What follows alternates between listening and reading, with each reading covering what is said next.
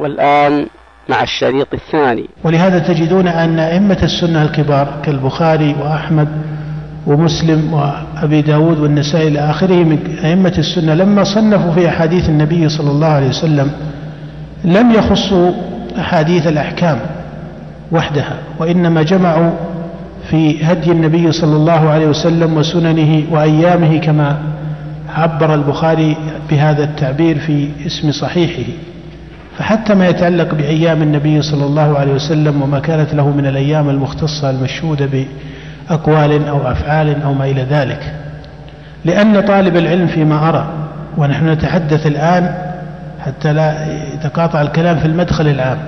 إذا ما حفظ جملة أحاديث آه، من الكتب الستة أو ما دونها أو أو صحيح البخاري أو مختصر البخاري أو مختصر الإمام مسلم أو صحيح مسلم هذا في المدخل العلمي إذا ما حفظ القرآن وحفظ مثل هذا على حسب استطاعته صار عنده جملة من الحديث الصحيح المشهور ولا سيما أن الحافظ يبتدئ في مثل هذه الأحوال بالبخاري كما تعرف لأنه أجل كتب الحديث. فيصير عنده جملة من حديث النبي صلى الله عليه وسلم في سائر أبواب الشريعة. سواء كان ذلك في مسائل الصلاة والزكاة والصوم والحج أو في البيوع والعقود والأنكحة وما إلى ذلك أو كان ذلك في مسائل الأصول والاعتقاد والإيمان والتوحيد. وأنت تعرف أن البخاري كما وضع كتابا للصلاة في صحيحه وضع كتاب الإيمان. أليس كذلك؟ ووضع كتاب التوحيد. وهذه من حيث الأصول هي الأولى. ثم بعد ذلك ما يتضمنه مثل هذه الكتب من أحاديث في أبواب أخرى حتى في كتاب المغازي والسير وكتب الرقاق وغيرها من الكتب التي حوتها كتب السنة سواء سميت بهذا أو تضمنت الأحاديث وإن لم تسمى بها. فالمقصود أنه إذا كان لدى طالب العلم كمدخل علمي سعة في حال النبي عليه الصلاة والسلام وفي سنته في أمره في مسائل معينة من الصلاة أو في أحوال صارت له عليه الصلاة والسلام أو في بيان بينه في أحاديث الفتن أو أحاديث الأدب أو ما أو السير أو المغازي أو ما إلى ذلك فإن هذا هو الذي يعطي طالب العلم سعة فهم لهذه الشريعة. يعطي طالب العلم سعة فهم لهذه الشريعة. وأنتم تجدون أن من حكمة الله جل وعلا أن الكتاب الذي نزل على نبيه عليه الصلاة والسلام وهو القرآن الذي لا يأتيه الباطل من بين يديه ولا من خلفه لم يكن كتابا مليئا بكل مفصل العبادات أو المعاملات أليس كذلك؟ وإنما فيه أصول العلوم وفيه أخبار كثيرة عن الأنبياء وما صار لهم مع قومهم.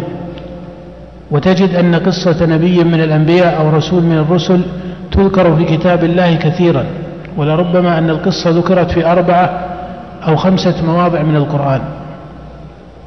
كما في قصة موسى أو في غيرها أو في قصة إبراهيم وأمثالها من القصص التي فصلت في القرآن. وهذا لا شك أيها الإخوة أن فيه قدرا واسعا من الدلالة العلمية التي تضبط فقه طالب العلم وتجعل هذا العلم سببا وموجبا أكثر من كونه سببا بل موجبا لتحقيق الديانة والعبودية لله سبحانه وتعالى بهذا العلم الذي هو المقصود من حيث الأصل.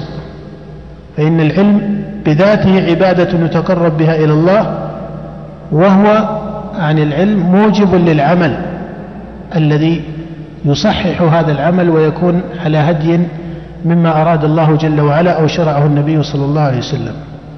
على كل حال من لم يصل إلى مقام الحفظ في السنة فلا أقل من أن يكون مرددا ومتأملا في أحاديث كتب السنة ولا سيما الكتب الستة أو على أقل الدرجات البخاري ومسلم.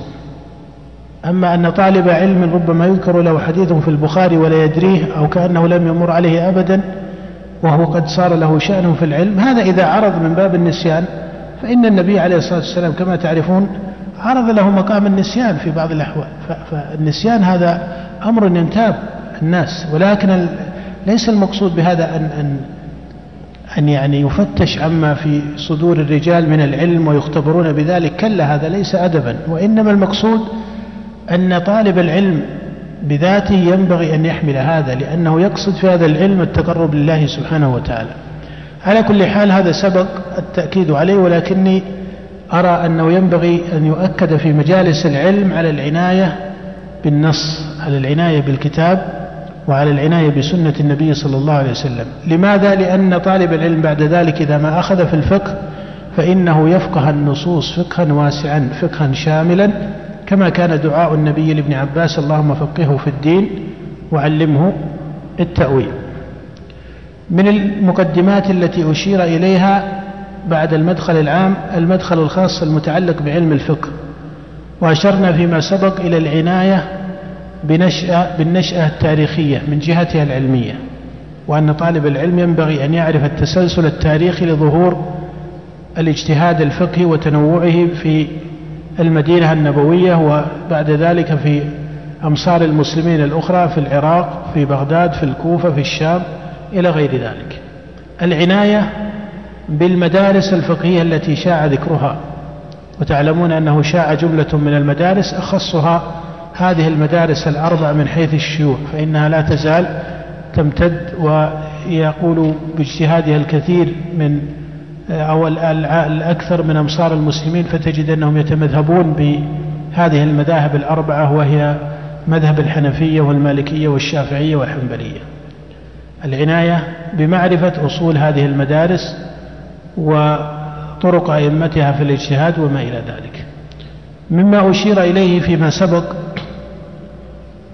العناية ونحن نتكلم عن المقدمات للمدخل الفقهي العناية بضبط المدارك الفقهية لطالب العلم.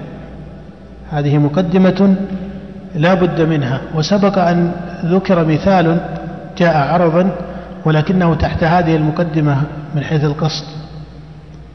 ما يتعلق بدلالة النص كما يعبر في كثير من المحاورات والبحوث وربما الردود وبين دلالة المقاصد حتى صار من يتكلم في بعض هذه التأصيلات ربما أعطى قدرا واسعا للمقاصد ولربما صار في ذلك من الرد على هذه الطريقة بما يقابلها. وقيل في هذا المعنى أن طالب العلم لا بد له أن يعرف أن المقاصد سواء أريد بالمقاصد المقاصد الكلية أو أريد بالمقاصد ما يقع على سبيل التفصيل لأن هذا الاسم عن المقاصد هو اسم اصطلاحي هو اسم اصطلاحي جاء له من حيث الحد عند مصنفيه وقاصديه جاء له تسمية من حيث المراد. والشريعة كما تعرف من حيث النصوص نصوص الكتاب والسنة اشتملت على مقاصد كلية وعلى مقاصد مفصلة. وإن كان كثير من من تكلم في هذا العلم يريدون بالمقاصد الكليات. على كل حال هذا باب من الاصطلاح. هذا باب من الاصطلاح. إنما الأهم في هذا أن يعرف طالب العلم أن ما تتضمنه المقاصد من الدلالة هو مقام من دلالة النص. ولا يصح أن يقال دلالة النص ودلالة إيش؟ المقاصد. هذا غير صحيح. لأن الدلالة التي أفادتها المقاصد مأخوذة من النصوص. قد يقول قائل إنه يراد هنا النص الخاص والمقصد أي المقاصد الكلية. يقال أليس يقال في النصوص أيضا هذا نص خاص وهذا نص عام؟ أليس كذلك؟ يعني أليس في الدلالة في دلالة النصوص يستدل بالخاص وفي نفس الوقت يستدل بالعام؟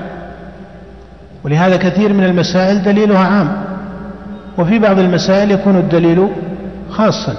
فإذا من حيث التأسيس في النظر في هذا الكلام الذي فيما أرى صار له في هذا العصر بعض التمهيدات وأخشى أن يكون يعني جدلا غير منظم بين بعض الباحثين والناظرين فيه أنه تراجع المقدمات. من حيث الأصل فإن دلالة المقاصد جزء من دلالة النصوص. وهذا من الفقه يعني فقه المقاصد. أما أن يصل المقصود بالمقاصد إلى أن يقال تقدم المقاصد على النصوص فلا شك أن هذا مباعدة لطرق الأئمة رحمهم الله. حينما يقال تقدم المقاصد على النصوص فإن هذا القول لا يجوز شرعا ولا يصح علما. أما أنه لا يجوز شرعا فإنه لا يجوز أن يقدم على قول الله ورسوله شيء. فإن قيل إن هذه المقاصد منها قيل فكيف يقال إنها تقدم على النصوص؟ فإذا لا بد من بيان التعبير من حيث هو لا يصح شرعا. ولا يقال إن المقاصد تقدم على النصوص وإنما هي مسائل من التراتيب. مسائل من التراتيب. ربما اعتبر الأصل الذي قد يقال إنه يدخل في باب المقاصد وربما اعتبر الظاهر الذي دل عليه سياق من النصوص. ولهذا يذكر عز الدين بن عبد السلام في كتاب القواعد مثالا في تعارض أو فيما إذا صار بين يدي المجتهد ما هو من الأصل وما هو من الظاهر بمعنى أن هذا الفرع من الفقه والنظر تجاذبه أصل وتجاذبه من جهة وظاهر من جهة أخرى. ومثلوا له بمثال في من كان وامرأته في من كان وامرأته على حسن في الحال واستقامة في العشرة. ثم بعد ذلك ادعت عليه أنه لا ينفق عليها. هل ترجع عليه بما سبق أو لا ترجع عليه؟ فمن أخذ بمعنى أن الأصل في النفقة أنها في حكم الدين على الرجل. قالوا إنها ترجع عليه لأن الأصل عدم القبض فيها. ومن اعتبر تحكيم القاعدة العامة في أن العادة محكمة فإن الأصل بما سبق من كثرة الاستقامة بينهما أنها لا ترجع عليه في سنين مضت بالدعوة. فمثل هذه المسائل وهذه طريقة لطائفة من الفقهاء وهذه لطائفة من الفقهاء ما بين مالك والشافعي رحمهم الله. فعلى كل حال التسمية هذه أرى أن طلبة العلم عليهم أن ينتبهوا لها من حيث أنه لا يقال المقاصد والنصوص. فإن المقاصد هي مقام من دلالة النصوص. وكما تعظم النصوص فإنها تعظم المقاصد لأن هذه المقاصد هي مما تضمنته هذه النصوص في كتاب الله وسنة نبيه عليه الصلاة والسلام. وإذا قال من قال بأن المقاصد تقدم على النصوص فهذا قول كما سبق. لا شك أنه لا يجوز شرعا إطلاقه. لأن أقل ما فيه أنه يوهم كثيرا من الخطأ والسقط وما لا يليق بحق النصوص هذا في أقل الأحوال وهو لا يصح علما أي من حيث الحقائق العلمية والتنظيم العلمي. التأكيد أيها الأخوة على ضبط المدارك العلمية. لماذا يقال؟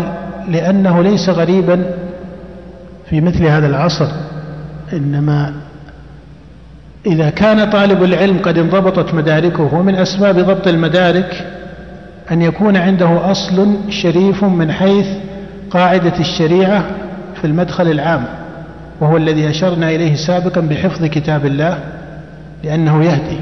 القرآن أيها الإخوة من حفظه وتدبر فيه فإنه يهدى في العلم كما أنه يهدى في العمل. ولهذا لما أنزل الله على نبيه هذه القصص قال سبحانه في قصة يوسف في أولها نحن نقص عليك أحسن القصص بما أوحينا إليك هذا القرآن. إيش؟ ها؟ قال وإن كنت من قبله لمن الغافلين. هذا في أول السورة. في خاتم السورة ماذا جاء قوله؟ جاء قوله جل وعلا لقد كان في قصصهم عبرة لأولي الألباب. فإذا من حفظ القرآن وتأمل فيه فإنه يهدى في العلم يهدى في العلم في التعامل في تحصيل المسائل ما تضمنته هذه الأحوال للأنبياء وللرسل أصول العبادات أصول المعاملات أصول العقائد فيها فقه واسع في كتاب الله بل هو المتضمن لجميع الفقه في هذا وسنة النبي صلى الله عليه وسلم. إذا يقال هذا أيها الإخوة لأن من اتخذ في العلم أصلا شريفا من النصوص وعظمها وعني بتعظيمها والتدين لله جل وعلا بها وعني مع النصوص بالفقه فيها لأن النبي عليه الصلاة والسلام كما سبق وأن ذكر لما دعا لابن عباس قال اللهم فقهه في الدين حتى لا حتى لا يحمل القرآن على غير وجهه وحتى لا يحمل كلام النبي صلى الله عليه وسلم على غير سنته عليه الصلاة والسلام. هذه جهة. المدارك العلمية أيها الإخوة لأننا إذا استقرأنا التاريخ ولولا ضيق الوقت لضربت لكم لا أقول أحد من الأمثلة بالعشرات من المسائل بعضها في المسائل الأصول التي صارت سببا لافتراق كثير من الفرق عن سواد المسلمين وجماعة السنة. وحتى في مسائل أصول الاجتهاد والفقه حينما يتخذ مبدأ من المبادئ المصحح بقاعدة الشريعة الكلية من النصوص والقواعد حينما يتخذ جدلا أن يسلط عليه الجدل أو ما يسمى باللسان المتداول في كثير من الأحيان ردود الأفعال. الجدل على المبادئ هذا مشكل. ولهذا الله سبحانه وتعالى لما أمر نبيه مع المخالفين له عليه الصلاة والسلام قال ادعو إلى سبيل ربك بالحكمة والموعظة الحسنة الحكمة هي العلم والموعظة الحسنة التي تقرب نفوسهم. المرتبة الثالثة قال وجادلهم بالتي هي أحسن. حتى المجادلة قيدت بماذا؟ بالتي هي أحسن. لا تجد أن الله سبحانه وتعالى يأمر نبيا من الأنبياء في ابتداء الجدل إلا ويكون كذلك. ولهذا ذكر الإمام ابن تيمية رحمه الله أن الجدل لا يذكر ابتداء بين المسلمين. ابتداء. يقول ابتداء لا يذكر بين المسلمين في مسائل الديانة وإنما يقع في مسائل الأحوال الخاصة. كجدل الرجل مع زوجته قد سمع الله قول التي تجادلك في زوجها. فالمجادلة في الديانة لا تقع على الإطلاق. يعني لا تقع إلا ومقيدة بمقام الإحسان. إذا ما فهم المقصود من هذا أيها الأخوة فهذا هو الموجب لقولنا كما تعظم النصوص فإنه يعظم ما دلت عليه وهي المقاصد وهي جزء من دلالة النصوص لماذا؟ لأنه يخشى أن يغلو بعض الناظرين في العلم في إسقاط رتبة المقاصد لأن قوما قالوا تقدم المقاصد على النصوص ولا شك أن هذا القول كما سبق وأن ذكرت غلط شرعا وعقلا وعلما أي من حيث الحقائق العلمية. لكنه لا يصح أن تكون المسائل إيش؟ ماذا؟ ردود أفعال لأن المبدأ الصحيح يجب حفظه ولا ينازع بردود الأفعال. انظروا مثلا في مسائل الفقه والاجتهاد. لما غلا بعض الكوفيين في المتقدمين لما غلا بعض الكوفيين في إجراء القياس أليس هذا أمرا قد عرف؟ حتى كان بعض المحدثين وتعرفون كلام كثير من أئمة الحديث وفقهاء المحدثين في بعض التثريب على طريقة أهل الرأي. لمثل هذه الأسباب وجد في بعض الأحوال أو عند بعض الأعيان الزيادة في أمر القياس. على كل حال لا ندخل في سبب هذه التوسع في القياس. هل كان السبب أنهم لم تكن عندهم في الكوفة رواية كثيرة عن ماذا؟ المهم أنه وجد التوسع في القياس عند بعض أعيان الكوفيين.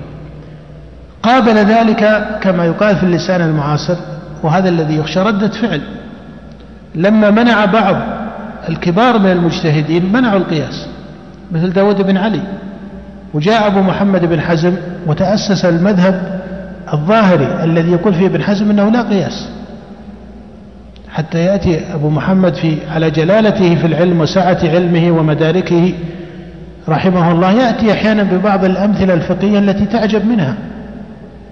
لما يقول مثلا وقد احتج بعض أصحاب الشافعي على هذه المسألة في الصلاة على هذه المسألة في الزكاة بما جاء في الصلاة. يقول وهذا من من العجب الذي يعجب منه العقلاء فإننا نقول لأصحاب الشافعي إذا أذنوا للزكاة كما تؤذنون للصلاة.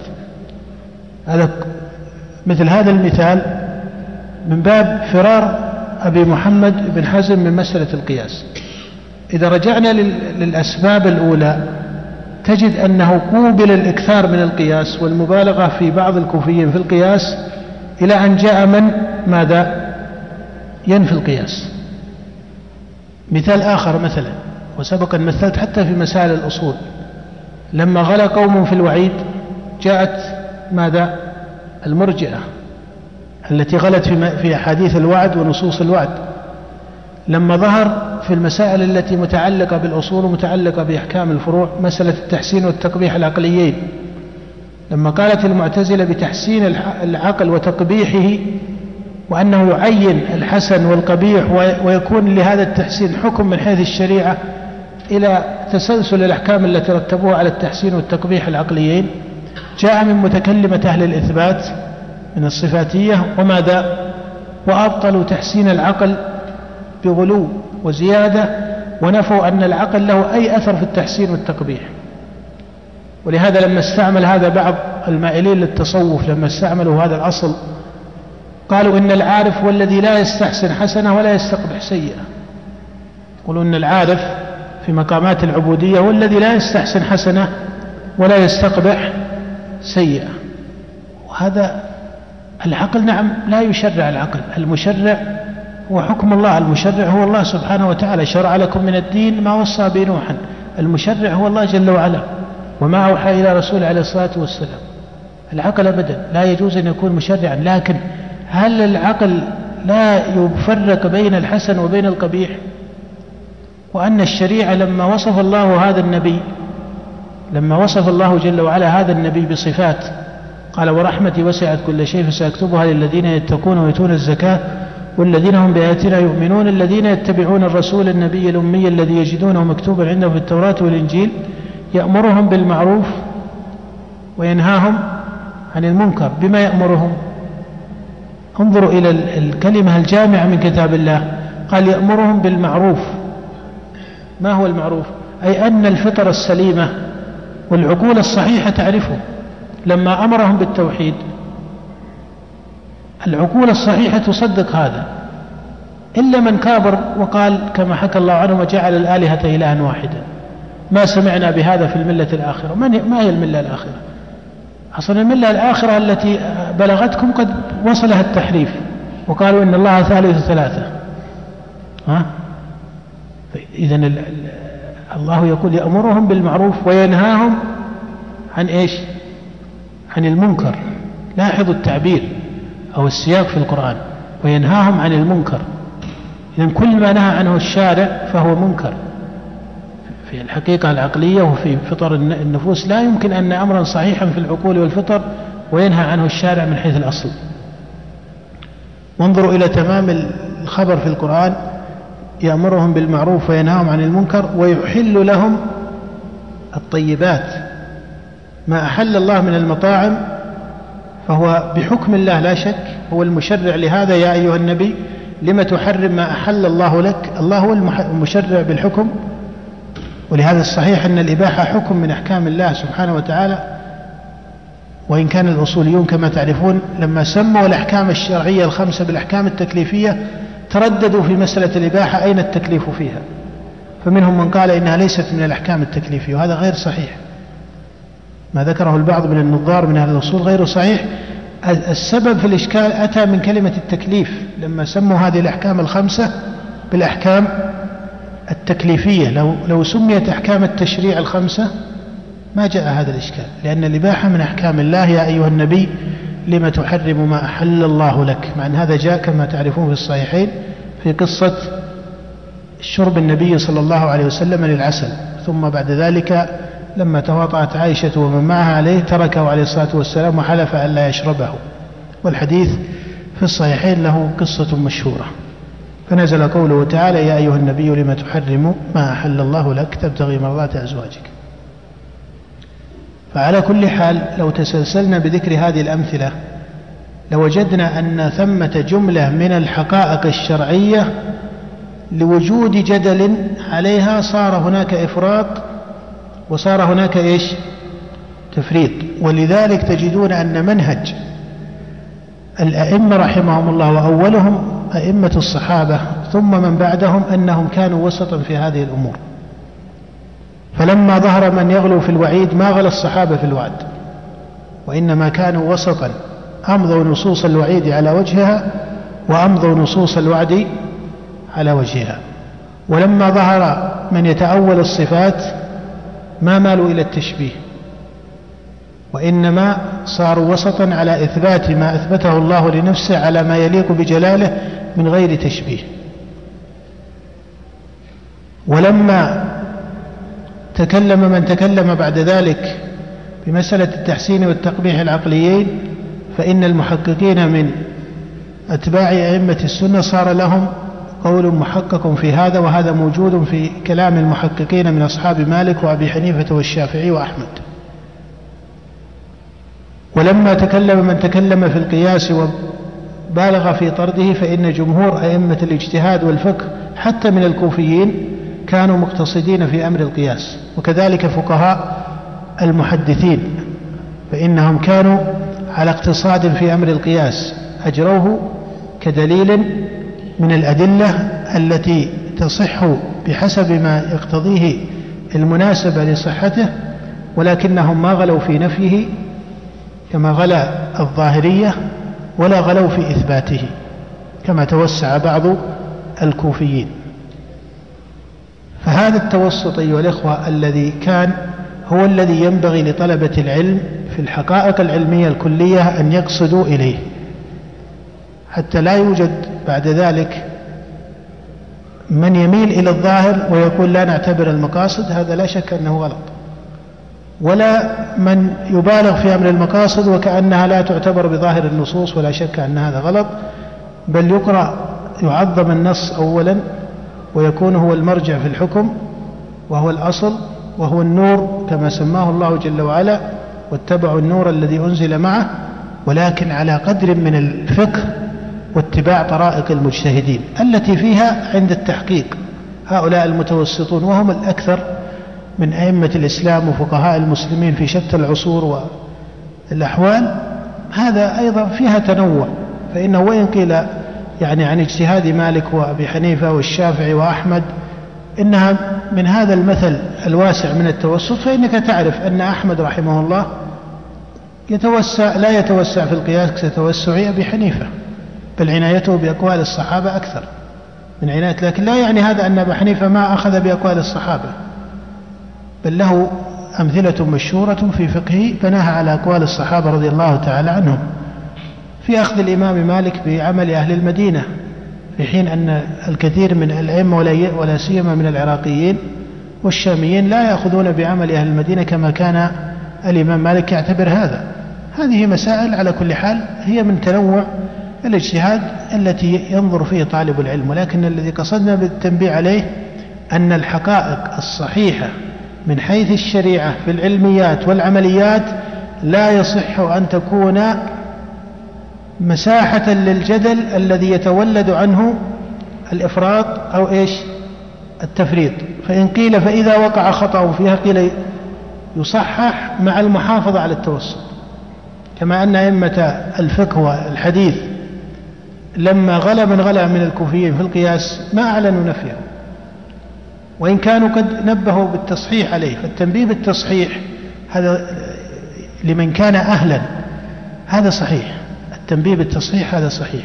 لكن مجانبة هذا المعنى ولو بلحن القول لأن فيه لأنه قال به من قال هذا غير صحيح. هذا غير صحيح. بعد ذلك أيها الإخوة ننتقل إلى جملة من بعدما ذكرنا الم... لأنه في القراءة حتى إذا قرأت للإمام ابن القيم رحمه الله تعالى يذكر أن بعض الوقائع التي في زمن الصحابة كانت مقدمات لبعض الاجتهاد الذي طرأ. فلما تكلم ابن القيم رحمه الله عن قصة الصحابة لما ذهبوا إلى بني قريظة وقال النبي عليه الصلاة والسلام كما في حديث ابن عمر في الصحيح لا يصلي أن أحد العصر إلا في بني قريظة فصلى أناس في الوقت في طريقهم وتأخر من تأخر فصلاها في بني قريظة. لم يعنف النبي واحدا من الفريقين. يقول ابن القيم رحمه الله يقول فهؤلاء الذين صلوا في الوقت وفقهوا مقصود الشارع من من قوله لا يصلي أن أحد العصر إلا في بني قريظة يقول هم سلف أئمة الاجتهاد كمالك وأحمد وأمثال والشافعي وأمثالهم. يقول ومن لم يصلي إلا في بني قريظة؟ يقول كأنهم سلف أئمة أهل الظاهر. يقول ابن القيم كأنهم سلف أئمة أهل الظاهر هذا يرجع أيها الأخوة إلى طبائع الناس. وأنا أؤكد كثيرا أن طالب العلم ينبغي أن يعنى بتأديب طبعه على الشريعة. لتكون الشريعة مهيمنة على الطبيعة. لتكون الشريعة مهيمنة على الطبيعة كما أدب النبي عليه الصلاة والسلام أصحابه بهذا حتى في المسائل السلوكية لما قال أبو ذر لغلامه ما قال قال النبي إنك امرؤ فيك جاهلية. هذا من باب إيش؟ تأديب الطبيعة على الشريعة يعني لتكون الشريعة وهذا معنى الديانة لله هذا معنى الإسلام. الاستسلام لله بالطاعة بالطاعة في كل أنواع العبادة والعلم منها والقول في العلم منها لأنه الميثاق الذي أخذ الله على أهل العلم أن يبلغوه. وأن لا يكتموه. فعلى كل حال هذا من المعاني العامة في المقدمات العلمية التي يعنى بها. إذا ما جئنا للتراتيب في مسائل الفقه فثمة جملة من التراتيب أذكر ما يتسع الوقت له. الترتيب الأول في المدخل الفقهي أن يعنى طالب العلم الناظر في الفقه بالتصور الأول لمسائل الفقه على ما رسمه الفقهاء في مختصراتهم. هذا هو الابتداء. فتأخذ مختصرا من المختصرات وفيما أرى أن الأولى أن تأخذ مختصرا قد شاع بين علماء بلدك أو البلد الذي أنت فيه بمعنى أنهم يدرسونه والتأليف عليه مشهور وأصوله مشهورة وما بني عليه مشهور. كزاد المستقنع في كتب أو مختصرات الحنابلة. فإن هذا الكتاب المختصر فيه تسمية وتصوير لكثير أو لأكثر المسائل التي دار عليها كلام الحنابلة في كتبهم. هذا كتصور. يأخذ طالب العلم الزاد فيقرأه ويتأمله على شيخ أو مع بحسب درجة طالب العلم وبحسب أحواله المهم أن يصل إلى تصور صحيح. وفي الجملة أن التصور الأول ينبغي أن يكون على عارف من الشيوخ بهذا الكتاب وبمادته. فإذا ما قرأ هذا يكون أراد منه أن يتصور المسائل. المياه ثلاثة يعرف أن الفقهاء يرون أن المياه تنقسم إلى أقسام ثلاثة مثلا. طهور لا يرفع الحدث ولا يزيل النجس الطارئ غيره. يعرف أن الفقهاء يريدون هذا النجاسة الطارئة والنجاسة الأصلية لها حكم ينفك عن هذا الكلام فإن النجاسة الأصلية التي لا تكون طارئة على المحل حكمها بلا شك يكون مختلفا. وهكذا يتسلسل ليتصور هذه المسائل في العبادات في المعاملات في العقود إلى آخره. ويعرف منشأ هذا الكتاب. الآن بعض الطلاب العلم أو الذين يجلسون يأخذون هذا الكتاب لا يدرون أصله. ينبغي أن حتى يعرف أصل هذا الكتاب. وأنتم تعرفون أنه كتاب مفرع على فقه أبي محمد ابن قدامة رحمه الله. والمختصر له أو صاحب الزاد اختصره من كتاب المقنع. والمقنع هو من كتب أبي محمد بن قدامة وهو من أشهر الكتب التي كتبها الحنابلة في مسائل الفقه في القرون المتأخرة. حتى قيل إنه كتب على المقنع ما يقارب الثلاثمائة كتابة.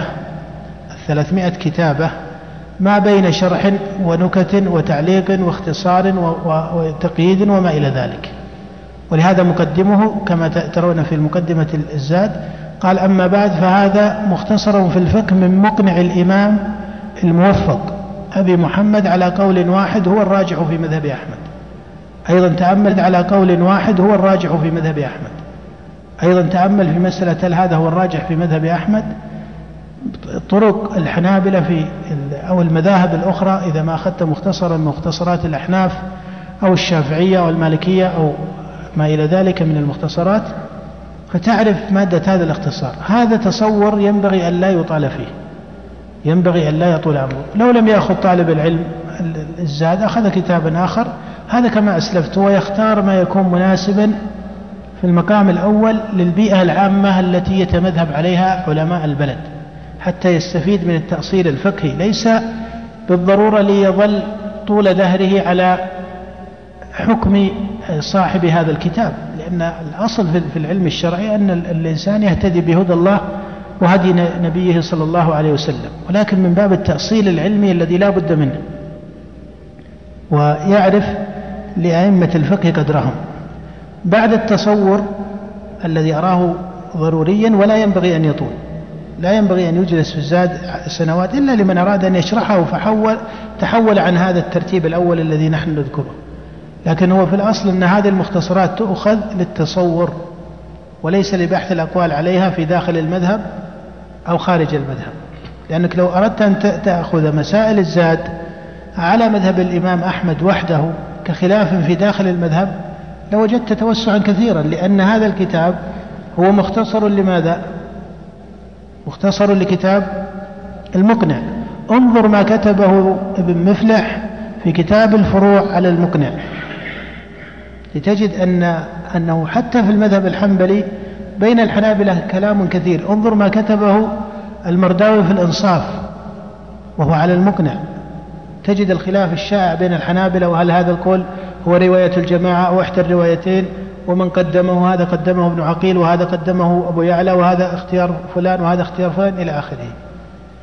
التوسع هذا فيما أرى لم يأتي وقته. إذا خذ أولا تصورا. فقهيا يعتبر هو التصور الأول لجملة مسائل الفقه المشهورة والفقه المستجد إنما هي المسائل المشهورة فتصورها. ثم بعد ذلك تحول مع هذا الكتاب الذي تصورته ولا ينبغي أن يتظل معه طويلا في التصور تحول إلى معرفة الحكم مع أصل الدليل عند أصحاب هذا القول. قد يقول قائل إن الحكم إذا نظرنا استدلال الفقهاء على أقوالهم يذكرون جملة من الأدلة. ترى هو عند التحقيق في كثير من المسائل وربما في أكثرها الدليل الموجب عندهم للحكم أو المحصل بعبارة أصح الدليل المحصل للحكم هو الدليل الأول من حيث القوة. وما بعده تكون من من ماذا؟ من مسائل الاستئناس في الاستدلال. بمعنى لو رفعت الدليل الأول ففرضت أنه لم يثبت أو لم يوجد بالفرض الذهني لوجدت أن أن الحكم لا يتجه ضرورة عندهم. إذا تكون وأنتم تجدون فقه المتقدمين إذا سموا الحكم يسمونه بدليل واحد في أكثر الموارد أليس كذلك؟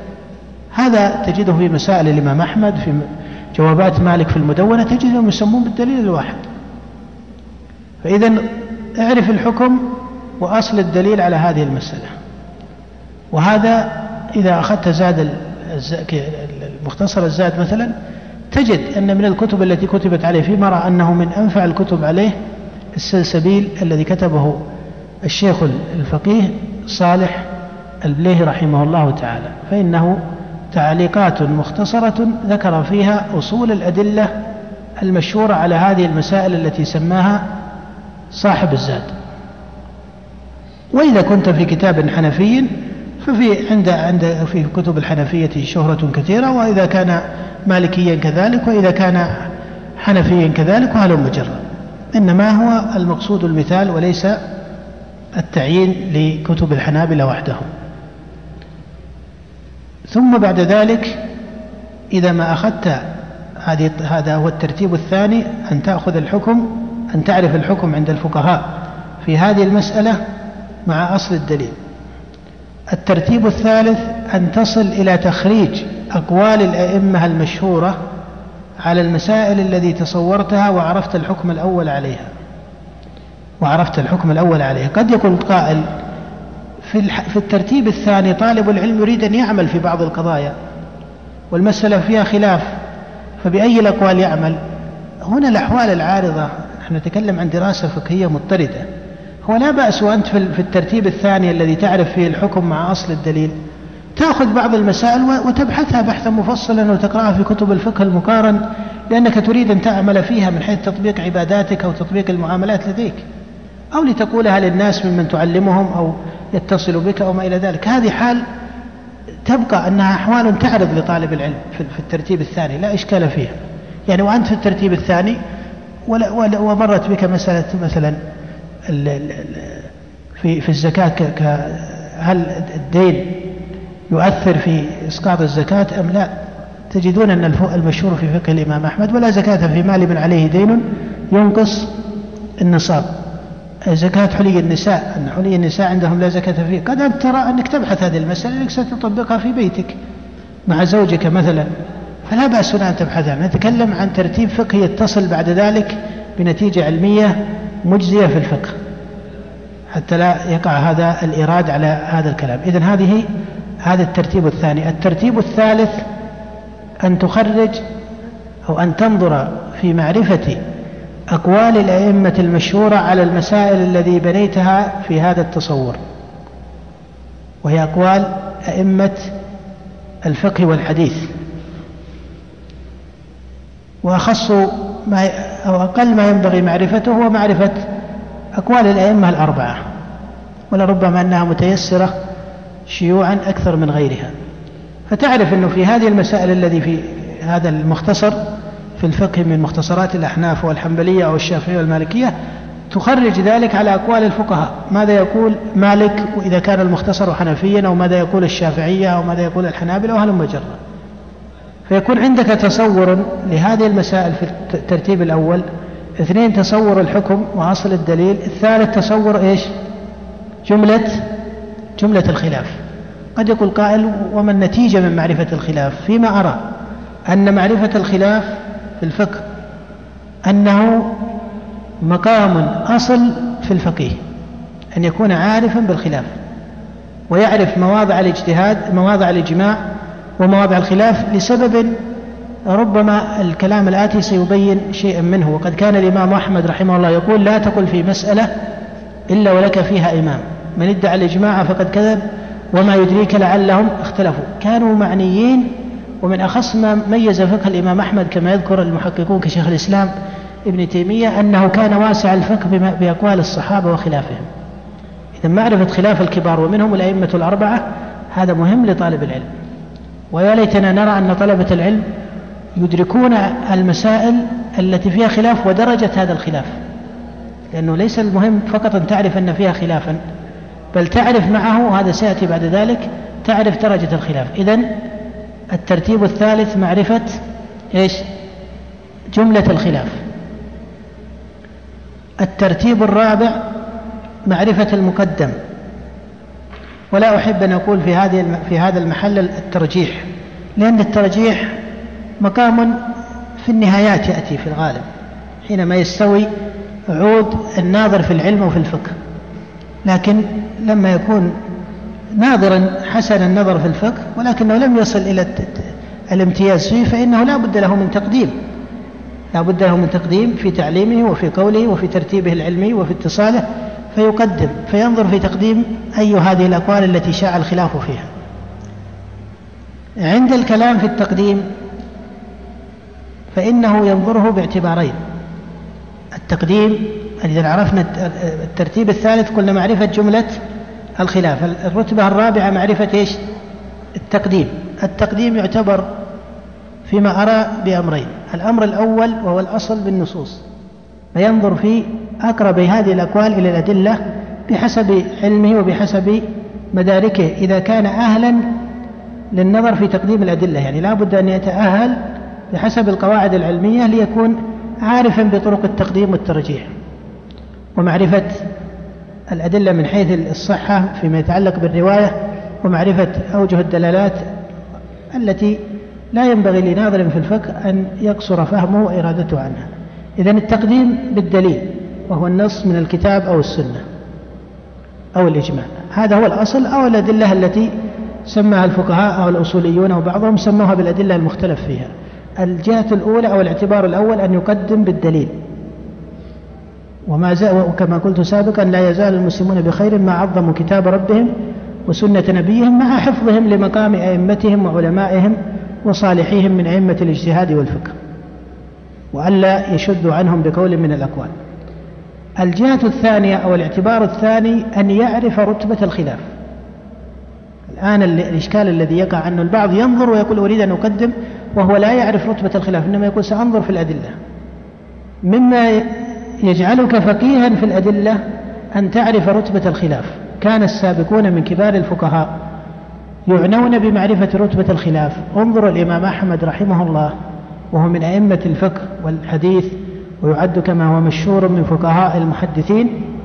لما روجع في قضاء الحائض لصلاة الظهر إذا طهرت في وقت العصر فإن الإمام أحمد كغيره أو كالجمهور من الفقهاء يرون أن الحائض إن طهرت في وقت العصر فإنها تقضي صلاة إيش؟ الظهر مع أن وقت صلاة الظهر كانت ماذا؟ كانت حائضا ممنوعة من الصلاة. الإمام أحمد لما رجع في هذا مع أنه ما هناك نص صريح في هذا ما هناك نص صريح في هذا بالتعيين. لما رجع الإمام أحمد كم بقي على الأذان كم؟ سبع؟ طيب. لما رجع الإمام أحمد في هذا في قوله هذا ماذا قال؟ قال عامة التابعين على هذا القول إلا الحسن البصري. يقول الإمام أحمد عام كما روى ذلك عنه أصحابه عامة التابعين على هذا القول إلا الحسن يعني البصري. إذا ترون أن الإمام أحمد اعتباره رحمه الله بأقوال السواد من التابعين بين في هذه المسألة أو ليس كذلك؟ هذا مما نشير إليه بمسألة أنه كما تقدم بالدليل وهو الأصل فينبغي أن تعتبر مسألة رتبة الخلاف حتى لا تتوهم دلالة نص على غير مراد الشارع. حتى لا تتوهم دلالة نص على غير مراد الشارع. قد يقول قائل وما أثر ذلك؟ نقول لأن السواد من أئمة الفقه والاجتهاد إذا ذهبوا في مسألة إلى قول فإن هذا القول في الجملة هو الصحيح. في الجملة يعني في الغالب. ولا تعرفون أن الصواب المطلق في الإجماع المنضبط. وهذا المعنى نبه عليه المحققون من المتأخرين كأبي عمر بن عبد البر رحمه الله. بل إن أبا عمر ممن يعنى بهذا كثيرا حتى يجعل ما يخالف الجماهير يجعله من الشاذ وكأنه يوصي الفقيه والناظر أنه لا يعتبر به ويتوسع في كلمة الشذوذ رحمه الله بمثل هذه الطريقة من توقيره لأقوال الجماهير. في كلام الحافظ بن رجب كما تعرفون كلام متين في هذا ومفصل وإن كان بعضه ربما ألح فيه الحافظ بن رجب زيادة في هذا الباب. لما أوجب بعض المسائل وقال إنه لا يخرج عن خلاف الأئمة الأربعة إلى آخره. الإمام ابن تيمية رحمه الله يقول تأملت مسائل الاجتهاد والقول في الشريعة فإذا القول الذي عليه الجمهور من سلف هذه الأمة من أئمة الفقه والحديث هو الصواب في الجملة. هذا كلام شيخ الإسلام. يقول لأنه عند التحقيق يتعذر أن ينقطع فقه هؤلاء الأئمة مع اختلاف أمصارهم عن الصواب في مراد الله ورسوله. يقصد بما ماذا؟ يقصد أنك إذا نظرت في جمهور المتقدمين من الفقهاء والمحدثين ولا سيما إذا استصحبت في نظرك وهذا يربطنا بمسألة فهم النشأة التاريخية إذا استصحبت في نظرك إيش؟ اختلاف الأمصار. فوجدت أن أئمة الشاميين وأئمة العراقيين من أهل بغداد وأهل الكوفة والبصرة وأئمة المدنيين يقولون بهذا القول. تجد أن الليث بن سعد إمام مصر والأوزاعي إمام الشام والثوري والإمام أحمد وإسحاق ومن قبلهم من أئمة التابعين وتجد ومن الصحابة. يكون هذا القول شائعا في الأمصار. قد يقول قال هل يلزم هذا على الإطلاق؟ نقول لسنا في قضية الإلزام لأنه من حيث الإلزام اللازم بالإجماع ولكن معرفة رتبة الخلاف هذا فقه أراه في هذا الزمن قليل وينبغي لطلبة العلم أن يعنوا به. وهذا يتولد عنه يتولد عن كلامنا هذا أن مراتب المسائل الفقهية خمس. أن مراتب المسائل الفقهية خمس. المرتبة الأولى أو تقول درجات المسائل الفقهية حتى لأن الأصل هو ذكرنا الرتبة الأولى في المدخل الفقهي حتى ما تترادف الألفاظ فحسب في التنظيم الكلامي لا أقل ولا أكثر. فنقول درجات المسائل الفقهية إذا التقديم المرتبة الرابعة التقديم ويكون باعتبار النصوص من حيث الأصل وباعتبار يتبعه وهو العناية برتبة الخلاف أو برتبة المسألة عند الأئمة. وهذا يتولد عنه معرفة درجات المسائل الفقهية وهي خمس. الدرجة الأولى من ضبط فيه الإجماع واستفاض عرف أن هذه المسألة ولو كانت في العمليات قد أجمعوا عليها فهذه حكمها يكون منتهيا. إذا استقر الإجماع على مسألة من المسائل المسمات في كتب الفقهاء وهذا يقع في أوائل المسائل في جملة الكتب. كتاب الصلاة الطهارة الزكاة في العقود في المعاملات. تجد أن مقدمات هذه الكتب تكون إجماعا في كثير من الأحوال. الدرجة الثانية أن يذكر في هذه المسألة إجماع ولكن عند التحقيق يوجد خلاف لكنه ليس محفوظا. والذي يقابل المحفوظ هو إيش؟ الشاذ. يعني أن السواد يطبقون على هذا القول لكن يؤثر عن واحد أو اثنين من بعض الفقهاء أنهم خالفوا في هذا. فهنا ينبغي لطالب العلم أن لا يخرج عن إيش؟ لا يخرج عن قول العامة من أهل العلم وأن لا يقول بالشاذ بل القول بالشاذ عليه إشكال كبير ولا يصح منهجا لطالب العلم. فإذا هاتان درجتان حكمهما منتهي ولا ينبغي لطالب العلم بل لا يصح من حيث الأصل في مسائل الإجماع التردد في ذلك. الدرجة الثالثة أن تكون المسألة فيها خلاف محفوظ ليس شاذا خلاف محفوظ ولكن الجمهور من أئمة الفقهاء والمحدثين الذين هم أئمة الاجتهاد على قول معروف يعني انضبط لهم قول واحد. فهذا النوع الذي الجمهور من المتقدمين من الصحابة والتابعين والأئمة كالأئمة الأربعة على قول فيها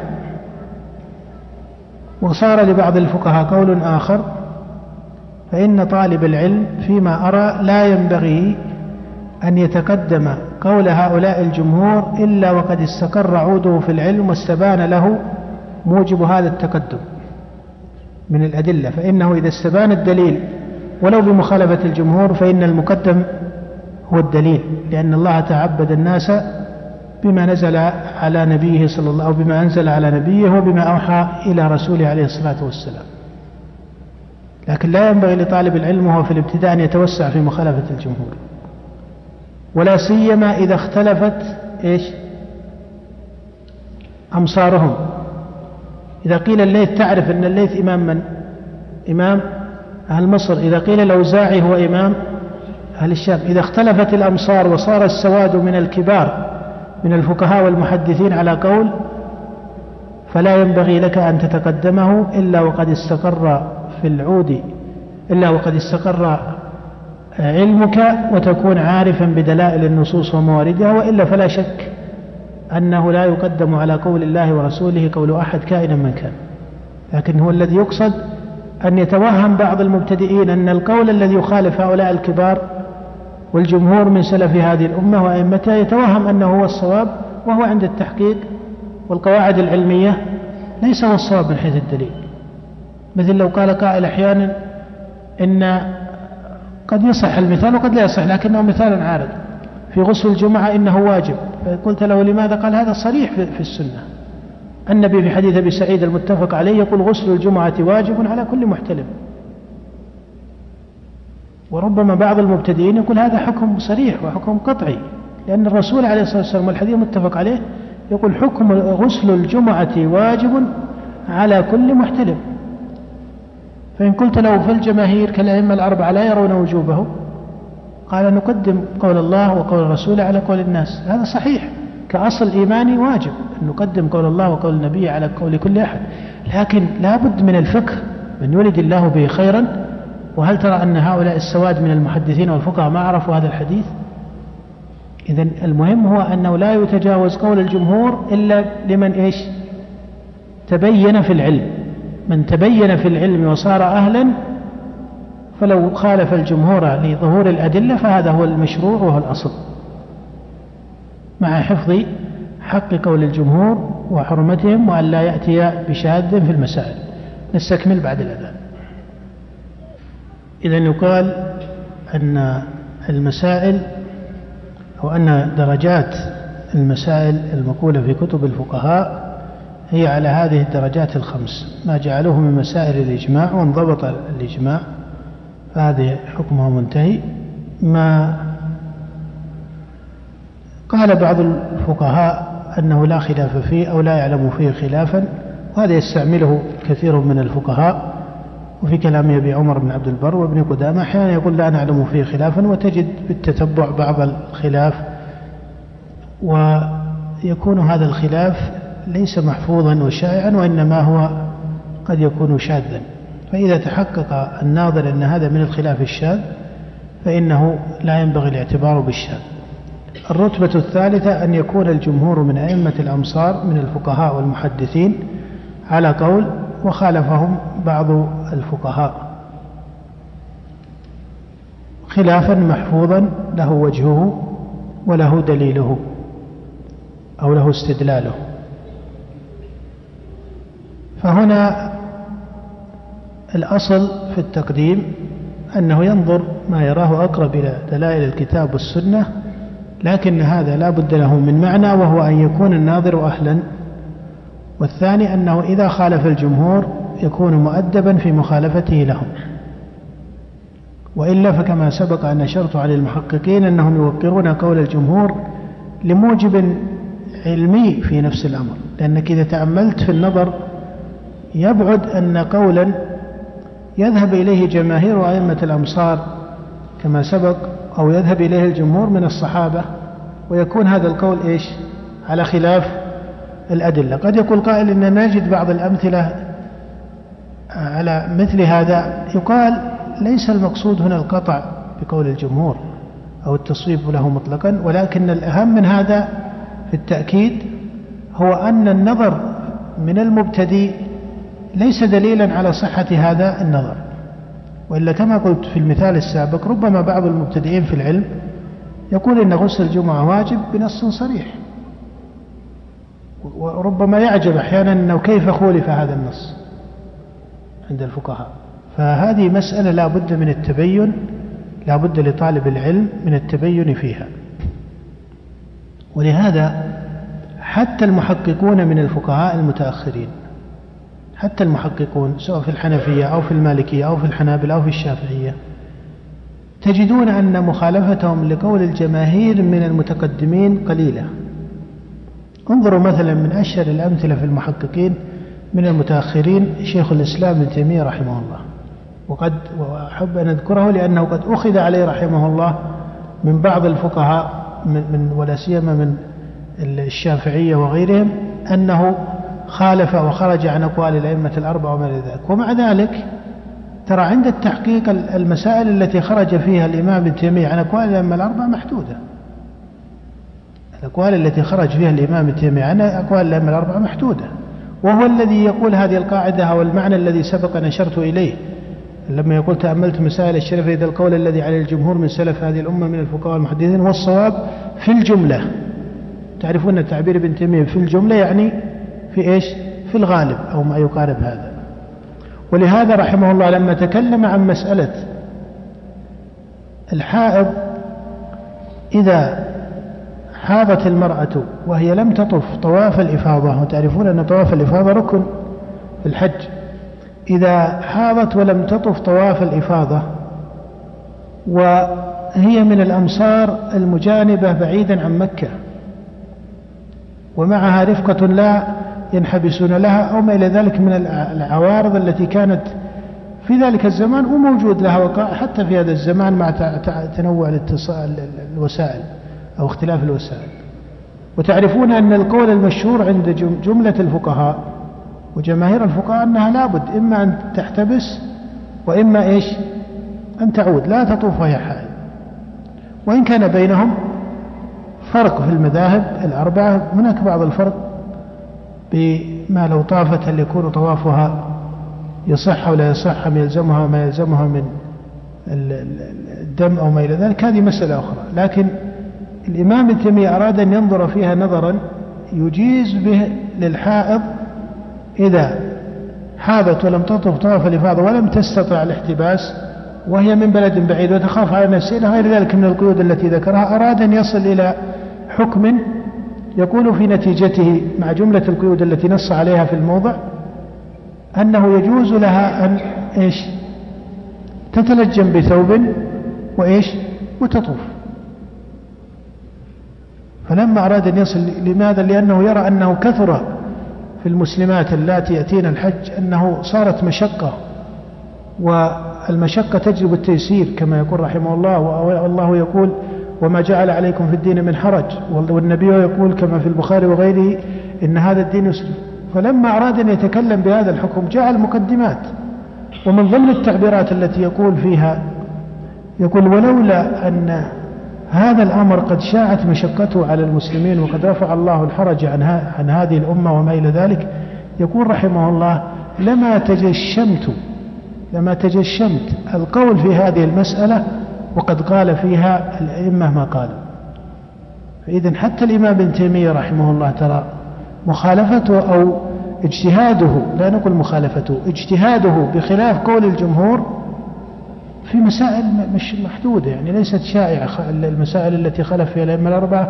ليست كثرة ظاهرة بحيث يقال أنه في أكثر مسائلها وكثير منها خرج عن المذاهب الأربعة. بل ابن تيمية رحمه الله يقول في الإمام في مذهب الإمام أحمد يقول تأملت المسائل فإذا القول الذي هو الراجح في الجملة يكون لأحمد رحمه الله في رواية وإن لم تكن هي المذهب. يقول وقد قال بعضهم أن خرجنا عن مذهب الإمام أحمد. يقول ونقول أولا أن الأصل هو الاتباع لكتاب الله وسنة نبيه. ثم يقول رحمه الله كأنه يشير إلى فقه العناية بفقه الأئمة وتتبع هذا الفقه. يقول أولا أن الأصل هو الاتباع لكتاب الله وسنة نبيه.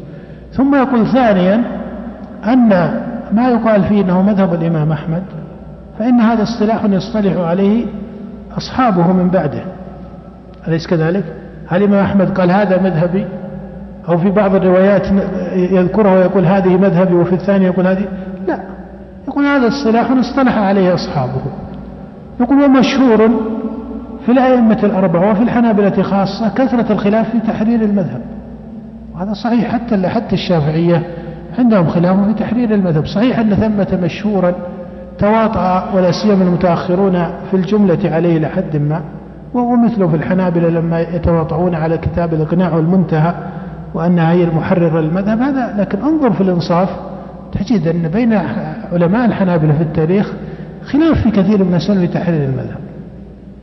هو في النتيجة أصلا كما تعرف يظل أن هذا من التحصيل العلمي ليس من التحصيل العبادي الديني. لماذا؟ لأن الحق سواء كان مذهبا للإمام أحمد أو مذهبا لغيره هو الذي يعمل به. لكن هذا من باب التحصيل العلمي. فابن تيمية يقول أنه المذهب هو ما يصطلح عليه أصحابه يقول قد تأملت المسائل فإذا المسائل التي فيها قول هو الصحيح من حيث الأدلة يقول يكون لأحمد فيه رواية وإن لم تكن عند أصحابه هي أو عند أكثرهم هي المذهب. ولهذا تجدونه في بعض المسائل يزيد يعني يتكلم بقوة رحمه الله. يقول بعضهم قال هذا عن مذهب أحمد خاصة في بعض مسائل التطبيقات العلمية. يقول وهذا غلط على مذهبه وعلى الشريعة. في بعض المسائل يقول وهذا ذكره بعضهم مذهبا لأحمد بعض أصحاب أحمد. يقول وهذا غلط على مذهبه وعلى الشريعة. فإذا أنا أقول حتى المحققون حتى المحققون في أتباع المذاهب الأربعة يترفقون ويكونون حكماء حتى إذا خالف الجمهور. وإلا فلا شك أن التأصيل لطلبة العلم وللمسلمين أجمعين هو هدي من كتاب الله وسنة نبيه لكن لا بد أن تعرف رتب المسائل عند الفقهاء. على كل حال هذا أو هذه الرتبة الثالثة. الرابعة أن يكون الخلاف مشهورا إلى نحو من التكافؤ في الشهرة والاستفاضة. فلا يستبين أن للجماهير من أئمة الأمصار مذهبا في هذا. بل تجد أن البغداديين بينهم خلاف وأن أئمة المدينة بينهم خلاف. ولربما أن أئمة الحديث منهم من يذهب هذا المذهب ومنهم من يذهب يعني تكون المسألة شائعة الخلاف قوية الخلاف. لا تستطيع أن تقول إن كبار الأئمة أكثرهم على هذا القول أو على هذا القول. يكون فيها من الشيوع قوة. وأضرب لها مثلا بمسألة القراءة خلف الإمام. القراءة خلف الإمام. إذا جهر الإمام في قراءته فقرأ الفاتحة ثم شرع في السورة. المأموم هل يقرأ؟ أو ينصت لقراءة الإمام. لأنكم تعرفون أن الجمهور لا يرون أن الإمام يسكت لقراءة المأموم سكتة تامة. ومن حيث النصوص ما في النصوص ما يدل على مشروعيتها بالتفصيل. فهل يسكت لقراءة الإمام أم يقرأ والإمام يقرأ؟ هذه المسألة كما هو معروف مسألة قوية الخلاف. ولهذا من قوة الخلاف فيها أن الإمام البخاري رحمه الله مع أنه لم يكن من عادته جمع مسائل أحاديث مختصة بمسألة فقهية معينة ومع ذلك ألف فيها جزءا معروفا. جمع فيه آثارا وأحاديث ونصوصا في هذا وجمع فيه كلاما لكثير من أئمة السلف والفقهاء من الصحابة ومن بعدهم. فهي مسألة مشهورة الخلاف. حتى ابن تيمية لما جاء إليها قال هذه مسألة لا, لا يمكن فيها الاحتياط. يقول هذه المسألة آه، بتعبيره يقول لا يدخلها الاحتياط. فإن على كلا القولين إنما الذي لا بد فيها من تحرير اجتهاد. يعني لا لا يتحصل لك على ترتيب شيخ الإسلام أن تقول لحظة هذا أو هذا. إنما هو عزم بأحد الاجتهادين أو تقليد لمجتهد بأحد هذين الاجتهادين. ففي مثل هذا النوع من المسائل التي قوي الخلاف فيها وفيما أرى أن طالب العلم إذا قدم لا ينبغي له أن يبالغ في التقديم. وأقصد بالمبالغة في التقديم. بعض العبارات التي تطرأ في بعض التعبيرات لدى بعض طلبة العلم والناظرين فيه أو الباحثين في كتبهم لما يقول وهذا القول هو الصحيح وأما القول الآخر فقد تمت الإجابة عن كل أدلته وتبين عدم صحتها أو عدم مناسبتها للاستدلال أو يقال القول الثاني لا دليل عليه أو ما إلى ذلك من التعبيرات التي أرى أنها فيها زيادة ولا بد. بل يكون طالب العلم إذا قدم هذا القول هذا القول لأن هذا لأنه أقرب إلى الأدلة عنده يبقي للقول الآخر قدرا من السعة لأنه هو كذلك. لأنه عند التحقيق هو كذلك. أما تقول عن قول عليه كبار من أئمة العلم كالشافعي أو مالك وأبي حنيفة وأحمد وأمثالهم تقول إنه قول لا دليل عليه. هذا أقل أحواله أنه ليس أدبا فضلا عن كونه ليس تحقيقا علميا راسخا. إنما الأقوال التي يقال لا دليل عليها التي تخالف الإجماع. أما أقوال لأئمة في مسائل شبه متكافئ الخلاف فيها من حيث الشهرة وإلا أدلة الشارع ما تتكافئ ولا تتعارض كما تعرفون من البديهيات العلمية لكن قصدي أنها متكافئة من حيث المختلفين وشهرتهم وإمامتهم واستفاضة علمهم. فهذه هذه نوع فيه سعة فيما أرى. الدرجة الخامسة ونختم بها الدرجة الخامسة وهي القيود التي يعلقها أتباع الأئمة الأربعة على مذاهبهم وهي تطبيقات وتعليقات كثيرة في الكتب المتأخرة خاصة. وهذه فيما أرى طالب العلم لو لم يكثر من الاشتغال بها في مراحله الأولى وفي مبادئه الأولى لكان أولى. هذه المرتبة الرابعة لطالب العلم المرتبة الخامسة كنا نريد أن نشير بها إلى العناية بمعرفة المشهور من مسائل الإجماع وقد كتب في الإجماع كتب. على كل حال هذا بحث متصل وهو مدخل ولربما أن المدخل من طبيعته أنه لا يتم. وهكذا كان هذا المجلس لم يتم المقصود من البحث فيه وإنما ما سبق ذكره لعله يكون مقدمة ويستكمل في وقت آخر أو يستكمله طالب العلم والناظر في العلم ببحثه ونظره. نسأل الله جل وعلا أن يرزقنا الفقه في الدين وأن يجعلنا هداة مهتدين وأن يرزقنا التمسك بهدي نبيه محمد صلى الله عليه وسلم وأن يغفر لنا ولوالدينا ولجميع المسلمين وصلى الله وسلم على نبينا محمد. وتقبلوا تحيات إخوانكم في مؤسسة الإمام البخاري للإنتاج الإعلامي والتوزيع بمكة. رقم الهاتف خمسة أربعة تسعة خمسة سبعة سبعة تسعة. صندوق بريد. تسعة آلاف وثلاثمائة وثلاثة وعشرين. تم هذا العمل في استوديو مؤسسة الإمام البخاري بمكة. والسلام عليكم ورحمة الله تعالى وبركاته.